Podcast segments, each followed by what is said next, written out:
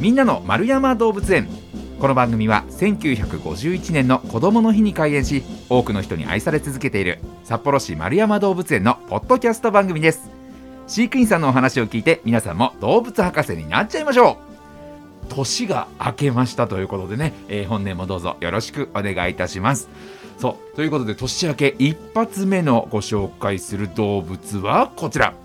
ニホンザル。さあ。ね日本ザルも本当おなじみですしね。なんとなくこう冬は温泉に入ってるね。日本ザルのこう映像なんかニュースで見たりもしますから。なんとなくこう冬に身近な動物というそんなイメージがありますがそんな日本ザルについてお話ししてくれるのは2回目の登場になりますね。動物専門員の石井亮太郎さんです。石井さんこんにちは。こんにちは。よろしくお願いしよます。ろしくお願いします。さあ石井さん前回出ていただいた時は、あの大紫のこの調査みたいのをやってるんだよってお話をしていただいたんですよね、はい。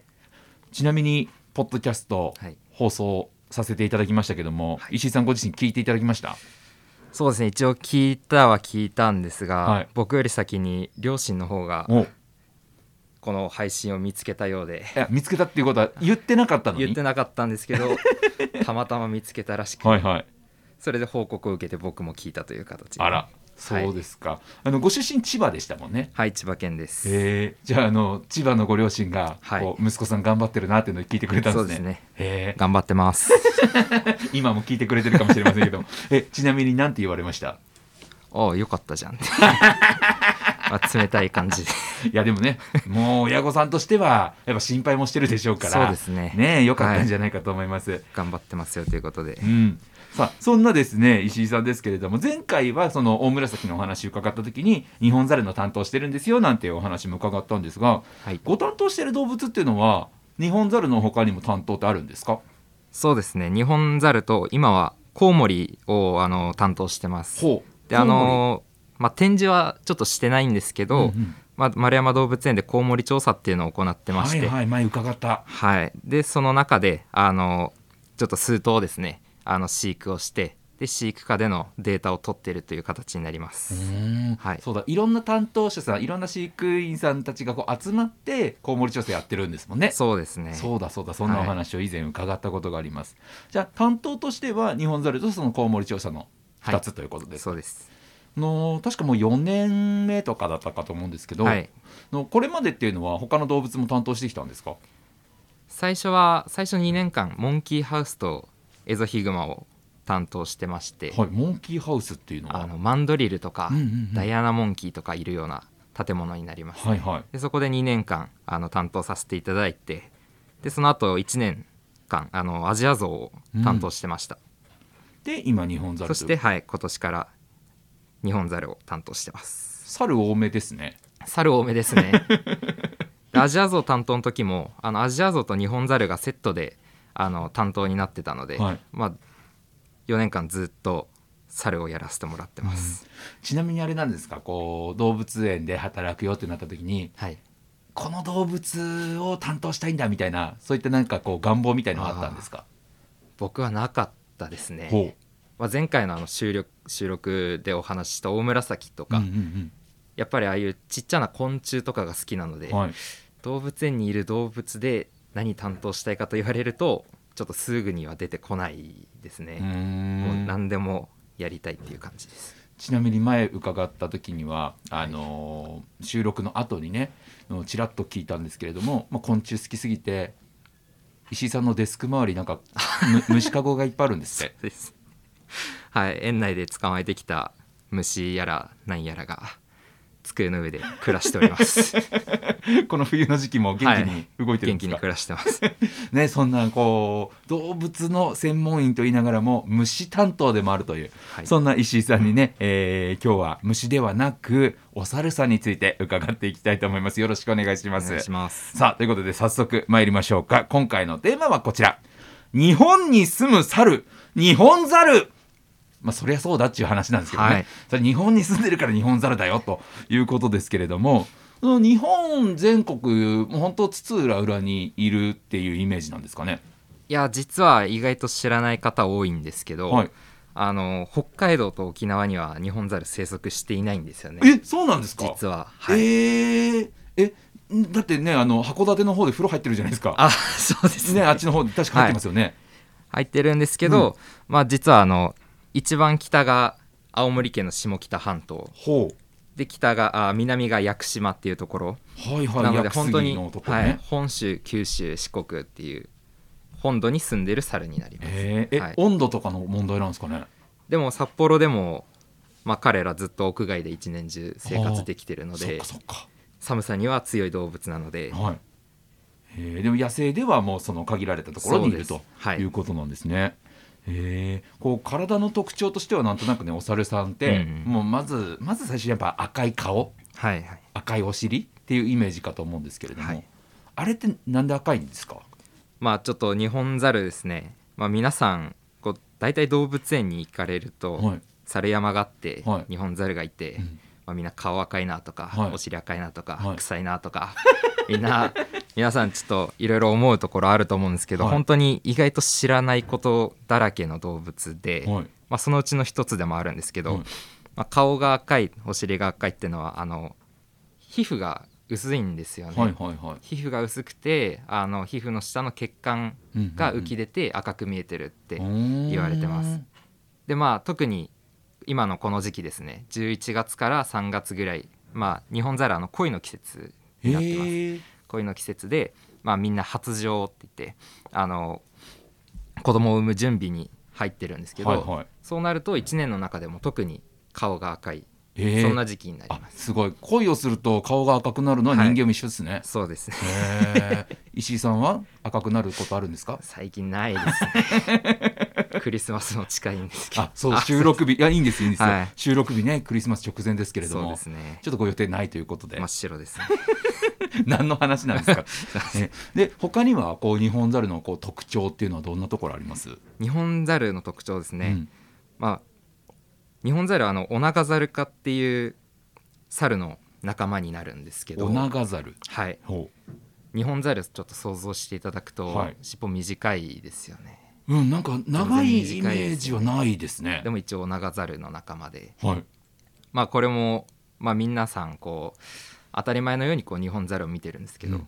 あれ尻尾短いなって気づく方、まあ、少ないんですよね、そうですね。あんまりこう、そこにこそうなんです。う目がいかないですね、まあ、これも実はあの寒さに適応した体って言われていて、はい。まあ肌の露出面積肌の面積が多いと、うんうん。こう体温がすごい奪われやすくなっちゃうんはいですよね。はいはいでまあすごい寒さに適応した猿ですのであのそうやって体温を奪われないためにこう尻尾が短くなったって言われていたり、はい。あと日本猿あの地上で生活することが多くなった種類であるんですよね。はいはい。で本来あの猿の尻尾って木の上でバランスを取るのに使われてるんですよ。はで猿だけじゃなくてあのレッサーパンダとかもそうなんですけど、木の上でこう尻尾振ってバランスを取ってあの木枝の上とかこう歩けるっていうんですけど、あ確かに。まあ、地上の地上での生活が多くなったニホンザル、まあ、そうやって木の上でバランスを取ることがなくなってあの尻尾が短くなったとか、この2つの説が唱えられてます。へえ、い。や言われてみればどっちもあ確かになって思うんですけど、はいあんまりこうね注目してなかった部分ですね。ええ主にこう餌としてはなんとなくこう、リンゴとかをね食べてたりするじゃないですか、はい。なんかその辺が好きなんですかやっぱり、まあ、好きで言えばやっぱりバナナとか、うん、あバナナね。猿といえばバナナですよね。はいはいはあのと思われるんですけど、はい。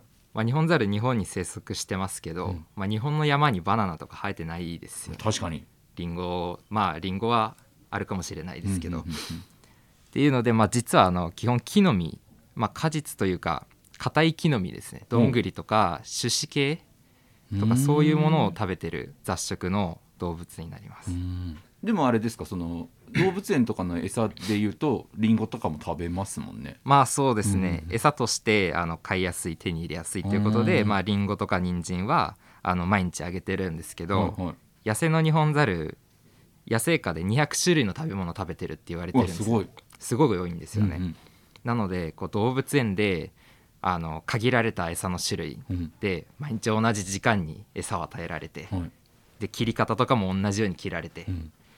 てなってくるとやっぱり彼ら退屈しちゃうんですよね、日本ザルら日本ザルがこう日本ザルらしく生きるために、はい。あの丸山動物園すごいたくさんの餌をあの買っていただいてて、うん。1日16種類の餌をあげていてさらに日替わりでメニューも変わってたりとか。日替わりではい。定食みたいですね、うん。いろんな餌を丸山動物園では与えてます。えちなみにねこう、はい。まあ、野生でも200種類ぐらいのものを食べるっはい。ておっしゃってましたけど、こう僕らが素人の僕らが「えそんなのも食べるんですか?」っていうの意外なものってなんか食べるものあります？そんなのも食べる。うん。木の皮とかですか、うーん。やっぱり冬、まあ、雪の中でも生活できるニホンザルなんですけど、まあ、山がこう雪で埋まっちゃうと、まあ、草とかもあの埋まっちゃいますよ、はいはいまあ、雪掘ってどんぐりとか食べたりもするんですけどまあ本当に餌が少なくなった時期はこう木の皮とか枝とか、あの残ってる葉っぱとか、うん。そういったものを食べて冬をしのいでるって言われてます。あれなんですか？その肉系のものは特に食べないんですか、肉系はですねあの地域によってはって言われていて、はい。まあ本当に最近タコを食べたとか、ー？そういったあの行動も発見されているところですね。えタコを取ったんですかねう海から？そうですね。でやっぱりに日本ザルこう、まあ、日本の本州九州に生息してるだけあって、やっぱこう文化を持つ猿っていうか個体群がはい。あるんですよね。うんうん。でそれこそあの最初にお話しした冬冬に温泉に使ってるイメージがあるはいはいはい。あのニホンザルは実はあの長野県の地獄谷っていうところのニホンザルたちが持つ文化ななんですよね。でやっぱりこうなんですかねインパクトあるじゃないですか、はいはいはい。可愛いってうん。皆さん思われるので結構こういろんな動物園で温泉あの設置してたりするんですけど、まあ、実はそういった一部の地域で見られる文化って言われてて、まあ、その中で海水浴するニホンザルもいれば、えー。そんなニホンザルがたくさんいる中でやっぱ海に近いニホンザル、まあ、タコ取って食べたっていうのがありましたね。新聞で出てました、じゃあ面白いですね、はい、え泳いで取ったんですかね？岩場で取ったんですかね。あまあなんか芋洗いとか聞いたことない。ーはいはいはい。ニホンザルなんか芋を洗っ海水で洗って食べるってういう、ーん。そういった文化を持つニホンザルもあの地域によってはいます。はい。やっぱりあれなんですか？頭がいいんですか？頭はいいですね、ん。まあ、算数ができるとかそういう頭の良さではないですけど、はいはい。やっぱり学習能力が非常に高いうんですね、なんかなんかこう一回覚えたりとか周りの個体がやってると真似して、そういうのをやってったりとかっていうことなんですかね。はい。うーん。だから長野のそのね温泉に入るお猿さんっていうのは別に誰が教えたわけじゃなくて勝手にどどっかのお猿さんが入ってあこれ気持ちよさそうだなっつってみんな集まったみたいなことなんですかね。僕があの調べた限りでは、たまたま子供の猿が落ちてしまってほあったかいなってなっえてー。入るようになったっていうのがあのちらっとインターネット情報ですけど。すごい。確かどうかは確かかどうかわからないですけど、うんはい。で偶然の産物であこれいいやっていうことで学んではい。そして文化を共有してってことですもんね。いやすごい面白いな。なんかそう考えるとそれこそ見た目もそうですけどちょっと人間に似た感じがありますよね。そうですねやっぱ同じ、まあ、僕たち人もあの同じ霊長類の仲間ですので、あのすごい行動一つにしてもすごい親近感を持って観察できるのが日本ザルの面白いところですね。いや非常に面白いお話で、はい。こう身近な動物だなって感じもするニホンザルについてねまだまだ深く伺っていきたいなと思いますので、はい。また次回より詳しいところお聞きしていきたいと思います。丸山動物園のホームページでは日々の動物の様子やイベント情報も紹介しています。そちらもぜひチェックしてみてください。ということでこのお時間はニホンザルについて石井亮太郎さんにお話を伺いました。石井さんありがとうございました。ありがとうございました。Música